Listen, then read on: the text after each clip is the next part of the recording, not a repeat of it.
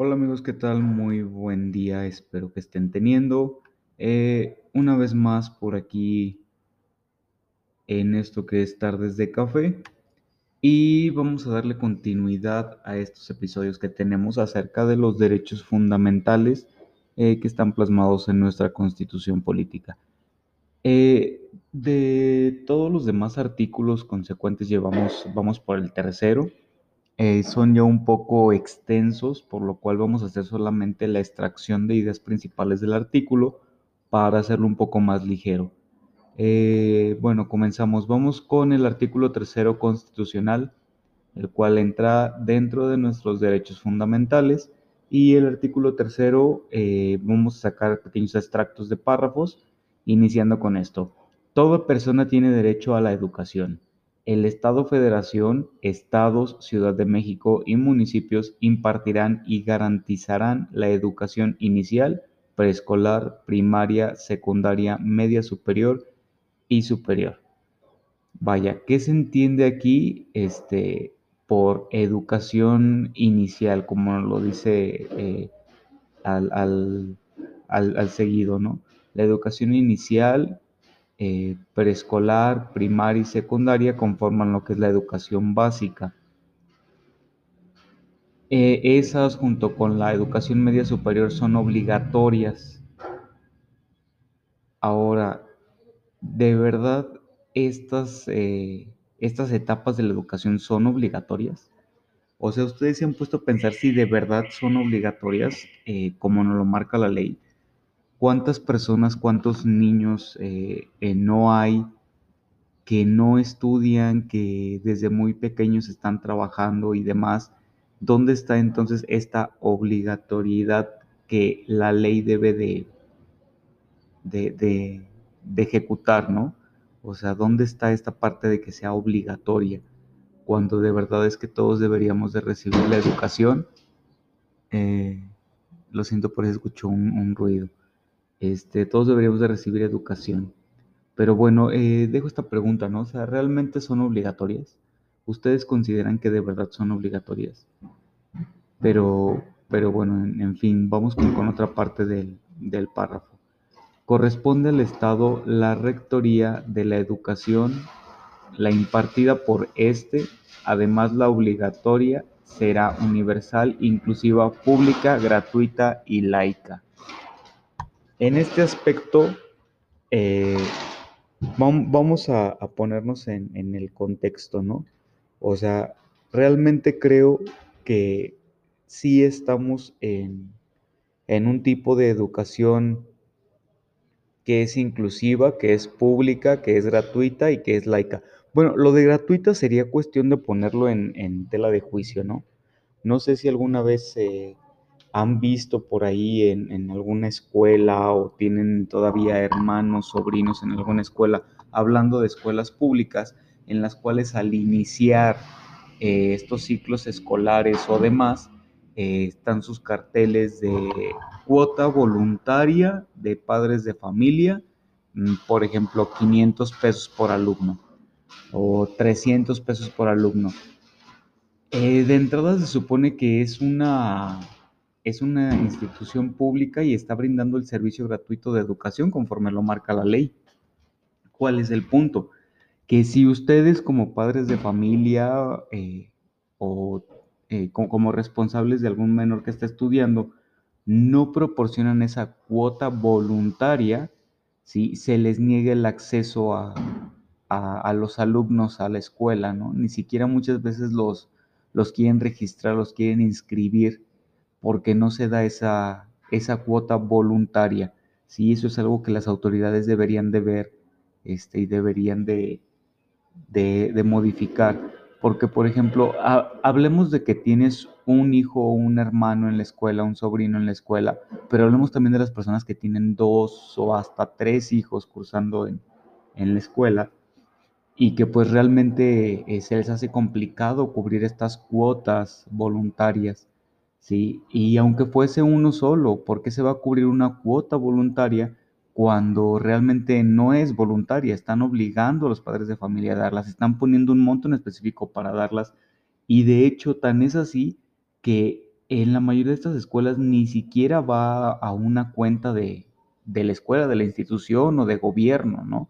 Va directamente a la cuenta de uno de los profesores que están impartiendo cátedra en, las escuelas. Ojo con esto, eh, esto realmente no es algo eh, autorizado por la ley ni nada, entonces ojo con esto, ustedes pueden denunciarlo, ustedes pueden levantar la voz al respecto de, este tipo de cuotas que se cobran en las escuelas públicas. Vámonos con otro extracto de nuestro artículo tercero, que creo que es muy importante. En uno de sus párrafos nos menciona, las maestras y los maestros son agentes fundamentales del proceso educativo y, por tanto, se reconoce su contribución a la transformación social. Tendrán derecho de acceder a un sistema integral de formación de capacitación y de actualización retroalimentado por evaluaciones diagnósticas para cumplir los objetivos y propósitos del sistema educativo nacional. Yo creo que en diversas ocasiones hay opiniones muy encontradas acerca de los maestros, acerca de los profesores que imparten cátedra en, en las instituciones públicas. En muchas ocasiones son muy criticados, pero de verdad es que debemos de ponernos eh, un poco en balanza y saber toda la responsabilidad que tienen ellos como profesores, toda la responsabilidad que tienen como maestros. Y de verdad es que, como lo dice este párrafo, son fundamentales en el proceso educativo. Últimamente se les han limitado diferentes cosas a los profesores. Eh, entre ellas está la limitante que ponemos como como padres de familia, como hermanos, como, como lo que sea que, sea eh, realmente en esta parte de que todo lo vemos nosotros como una agresión para el alumno. Sí, en, todo momento vemos esta parte y yo recuerdo todavía hace años cómo eran lo, estricto que eran los, los profesores en las escuelas. Y ah, hoy en día de verdad es que yo creo que de cómo eran no tienen el 10% de lo estrictos que eran, de cómo se manejaban las cosas en las escuelas, del poder que tenía un maestro en la escuela, un profesor en la escuela, ¿no? O sea, de verdad es que era, era muy diferente a la educación que se imparte hoy en día, pero pues bueno, las cosas van cambiando y, y todo va modificándose poco a poco, pero de verdad es que el gobierno debería de proporcionar mejores herramientas para sus profesores justamente para todos ellos un poco más de, de, oportunidades de capacitación, de desarrollo de los maestros. Creo que, que son una, una, pieza clave para, para el desarrollo del país en general, ¿no? Pero igual ustedes, eh, ¿qué opinan? ¿Cómo, ¿Cómo, ven esto? Bueno, nos vamos a, otra, a otro párrafo en el cual nos dice, los planteles educativos constituyen un espacio fundamental para el proceso de enseñanza, de aprendizaje. El Estado garantizará que los materiales didácticos de infraestructura educativa, su mantenimiento y las condiciones del entorno sean idóneos y contribuyan a los fines de la educación. Wow, de verdad es que aquí sí, eh, fíjense nada más hasta qué punto podemos nosotros como tal exigir al Estado justamente esta parte, ¿no? Que tenga planteles educativos que garanticen los materiales didácticos, la infraestructura educativa, su mantenimiento y las condiciones del entorno. ¿Nosotros podemos exigir esto al Estado? Claro que podemos exigirlo al Estado. Está dentro de nuestros derechos fundamentales. Ahora yo les pregunto, ¿ustedes creen que lo que dice este, este párrafo del artículo tercero realmente eh, lo tenemos, lo conseguimos, no lo proporciona el Estado. En mi punto de vista, dejan mucho que desear, de verdad, porque creo que si, si realmente nosotros exigiéramos toda esta parte que nos está diciendo tan solo este párrafo, la educación sería diferente en el país. Sí, creo que estamos muy carentes todavía de, todo lo que nuestra misma ley nos dice. Digamos con, con el párrafo. A fin de dar cumplimiento a lo dispuesto en la fracción 2 de este artículo, el Ejecutivo Federal determinará los principios rectores y objetivos de la educación inicial. Sí, aquí vamos enfocados a justamente esto, a quién es quien determina eh, estas cosas, ¿no? ¿Quién determina los planes de estudio y todo eso? Eh, continúo leyendo. Así como los planes y programas de estudio de la educación básica y normal en toda la República. Para tal efecto, considerar la opinión de los gobiernos de las entidades federativas y de diversos actores sociales involucrados en la educación, así como el contenido de los proyectos y programas educativos que contemplen las realidades y contextos regionales y locales. Los planes y programas de estudio tendrán perspectiva de género y una orientación integral, por lo que se incluirá el conocimiento de las ciencias y humanidades. Ojo aquí, vamos a ver qué es lo que por ley nos dice que va a incluir la educación básica y normal en el país. ¿Sale? Vamos por aquí a escuchar exactamente qué es lo que nos dice que va a incluir. Se incluirá el conocimiento de las ciencias y humanidades, la enseñanza de las matemáticas, la lectoescritura, la literacidad, la historia, la geografía, el civismo, la filosofía, la tecnología, la innovación, las lenguas indígenas de nuestro país, las lenguas extranjeras, la educación física, el deporte, las artes, en especial la música, la promoción de estilos de vida saludables, la educación sexual y reproductiva y el cuidado del medio ambiente, entre otras.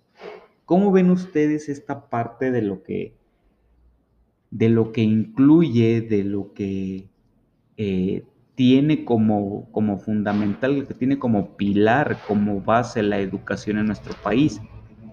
¿Ustedes cambiarían alguna? ¿Añadirían más? ¿Quitarían algunas? Yo creo que de verdad estamos en una, en una base relativamente sólida, pero sí hay muchas cosas que se deben de cambiar o anexar por el cambio que está teniendo en general la sociedad a nivel mundial. Creo que si se incluyen diferentes o otro tipo de, de, materias base, podríamos desarrollar más la educación en el país y por ende se puede desarrollar más el país eh, todavía, ¿no? A, diferentes niveles. Hay muchas áreas en las cuales se requiere demasiado apoyo, en las cuales se requiere que sean eh, materias base desde la educación básica. Si va la redundancia, ¿verdad? Base básica. Eh, pero sí hay, hay todavía demasiadas cosas que pónganse a pensar tan solo un momento acerca de qué te hubiera gustado a ti que desde tu, tu educación básica hubieras podido aprender, te hubieran podido enseñar, aparte de estas materias que ya dijimos y creo que son eh, de cajón, ¿no? Dentro de, dentro de lo que es eh, primaria, secundaria, preparatoria posiblemente. Pero ya una vez que llegas a un nivel profesional, una vez que terminas eh, esta, este estudio superior, este estudio superior universitario, muchas veces terminas de estudiar y cuando ya estás en el campo laboral, de verdad dices, wow, ¿por qué nunca me enseñaron A? ¿Por qué nunca tuve una clase D?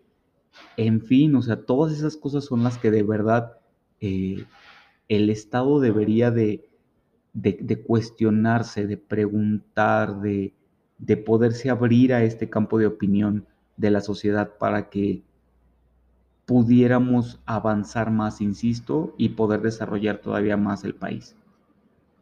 Vámonos aquí a un extracto muy interesante de, un párrafo en el cual nos dice, en los pueblos y comunidades indígenas se impartirá educación plurilingüe e intercultural basada en el respeto, promoción y perdón, preservación del patrimonio histórico y cultural.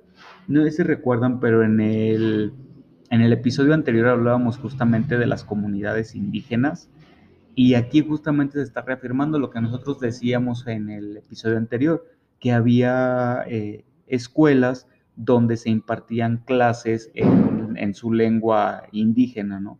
Y aquí vaya como tal nos lo está reafirmando que eso es muy importante y es algo a lo que también pues se tiene derecho. Eh, en otro extracto, por aquí en una, en una fracción, nos dice, toda la educación que el Estado imparta será gratuita. Volvemos a lo que decíamos hace un momento, ¿no? De, es gratuita, pero te cobran una cuota. Es gratuita, pero tienes que dar a la mesa directiva de padres de familia. Es gratuita, pero la escuela ya te pide para una modificación. Es gratuita, pero tienes que apoyar para un festival. Ok, estoy de acuerdo que muchas veces hay cosas que se tienen que mejorar. ¿Cuál es el punto aquí? Que el Estado no está realmente eh, solventando las necesidades de las escuelas. Muchas veces por esto las escuelas es por lo que hacen este tipo de colectas, ¿no? Algunas sí van a ese enfocado hacia ese sector, otras no, no sé la verdad, no estoy diciendo de alguna escuela en específico ni que lo hagan eh, para fines propios o fines de bienestar de la escuela. Desconozco totalmente de acuerdo a las escuelas, ustedes sabrán más eh, porque son los que están de cerca en, en algunas de estas escuelas, pero de verdad es que ese es el punto, sí, o sea, es una educación gratuita, pero tiene sus limitantes porque sí te piden poco o mucho, pero te piden cierta cantidad de dinero por, por periodo escolar. ¿sí? Entonces, eh, aquí sería importante, insisto, que se haga un llamado al, al, Estado para que verifique este tipo de cosas.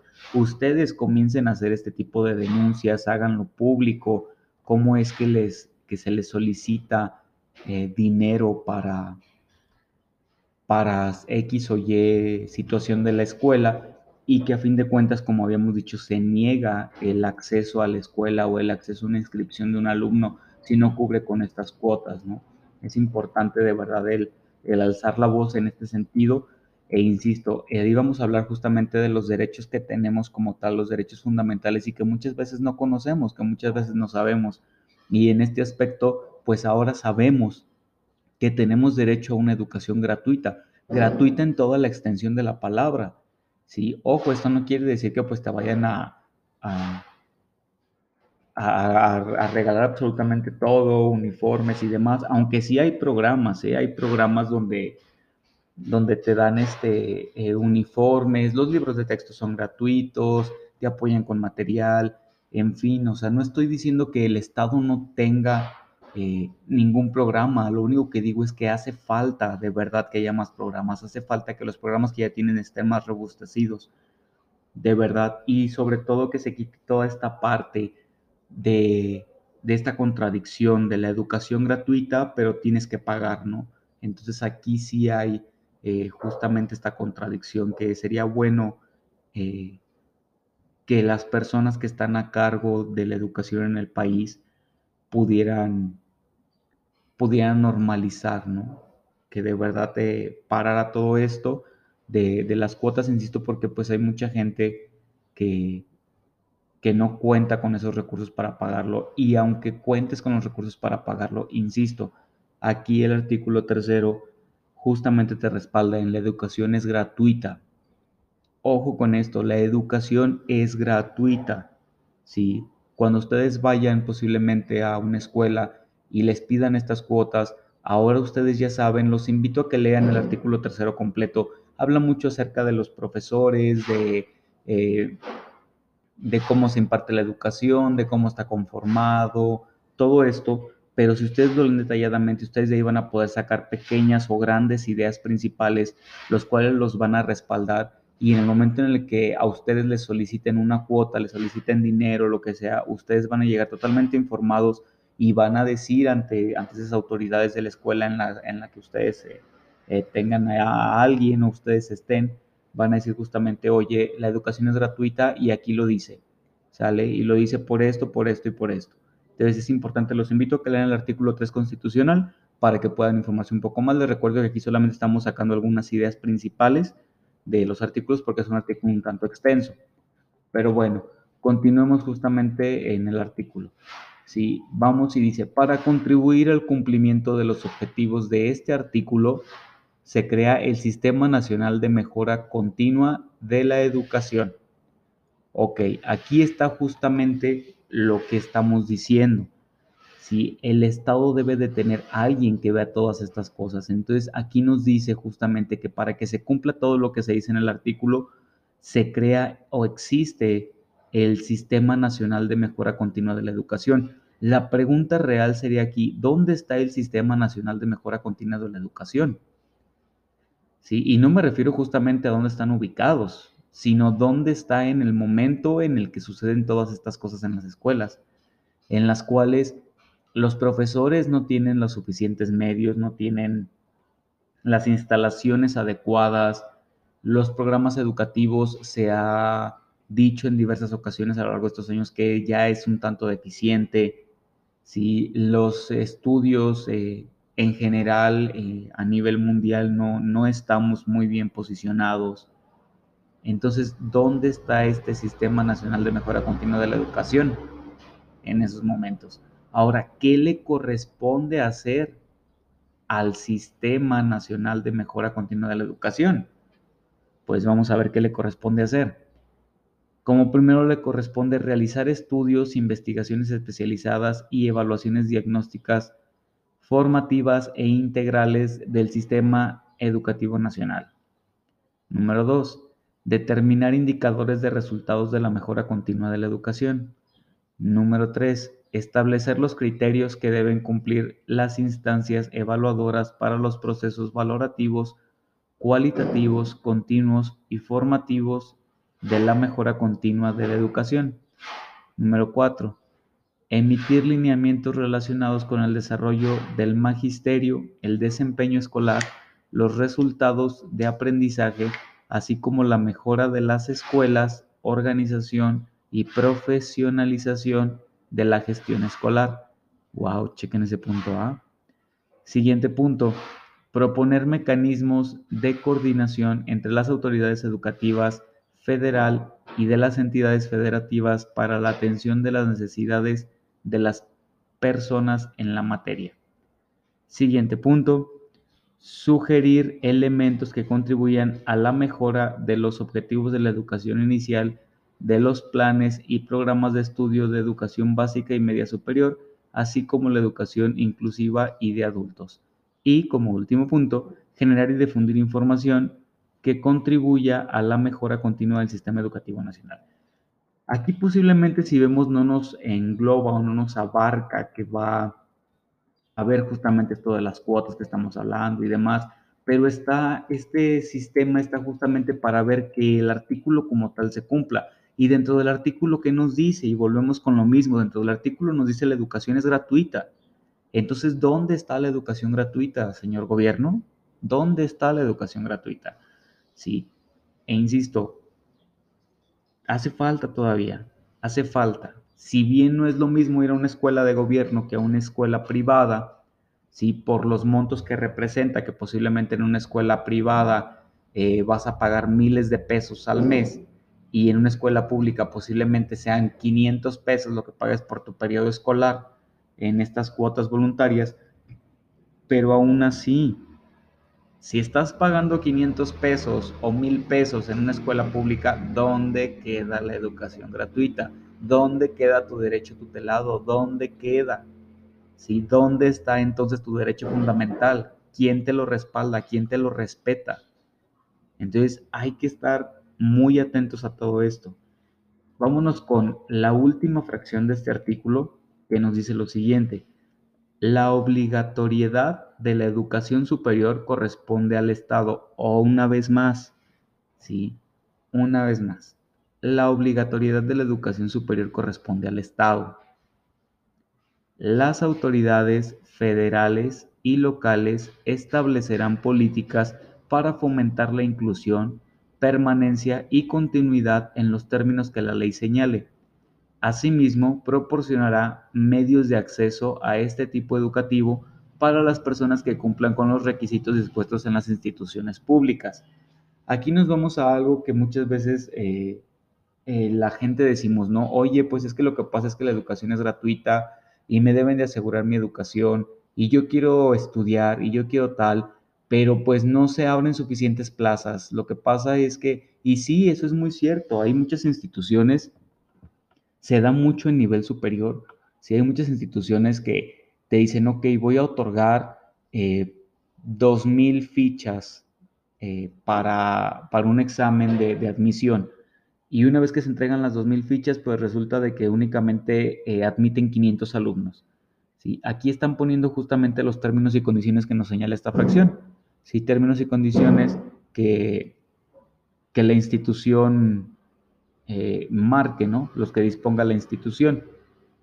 Eh, debes de cumplir con ciertos requisitos, debes de cumplir con ciertos parámetros para poder ingresar. ¿Cuál es el punto? ¿Ustedes creen de verdad que hay suficiente educación, vamos a ponerlo así, suficiente educación, suficientes lugares dentro de las escuelas para la cantidad de alumnos? O sea, ¿ustedes lo creen de verdad? ¿Ustedes creen que, por ejemplo, todas las personas que, que están por ingresar al nivel superior tienen de verdad la facilidad para hacerlo? ¿Tienen las opciones para hacerlo? ¿O simplemente son eh, cupos reducidos? ¿Y qué pasa con todas las demás personas, no? ¿Qué pasa? Puedes decir, ah, ok, pues se van a una escuela privada. ¿Qué pasa si no tienes la solvencia económica para irte a una escuela privada? ¿Te quedas sin educación? Y entonces, si te quedas sin educación, ¿están violentando tus derechos? ¿Están violentando uno de tus derechos fundamentales, que es el artículo tercero constitucional? ¿O no lo están violentando y simplemente, como nos dice esta última fracción, como tú no cumpliste con los requisitos que dispone la institución pública, y como esto lo dice en la última fracción del artículo tercero, entonces ya no están violentando tu derecho? O sí lo están violentando. ¿Tú qué crees? En mi punto de vista se está violentando tu derecho. ¿Por qué? Porque a fin de cuentas no te están respetando este derecho. Sí, a este derecho fundamental del artículo tercero donde tienes derecho a la educación. ¿Por qué? Porque en la última fracción viene este disfraz, ¿no? De te doy la educación gratuita hablando del nivel superior, ¿sí? Porque me corresponde a mi estado pero si no cumples con los requisitos dispuestos por la institución pública, pues te quedas sin educación. Entonces, ¿cuál es el punto aquí? ¿Qué opinan ustedes al respecto? Espero por ahí que me hagan saber sus comentarios. Con esto llegamos al fin de este pequeño análisis al artículo tercero constitucional que está dentro de tus derechos fundamentales. Y pues por aquí estaremos próximamente analizando otro artículo y espero les haya agradado. Por aquí estamos, que tengan un excelente día. Esto fue Tardes de Café. Hasta luego.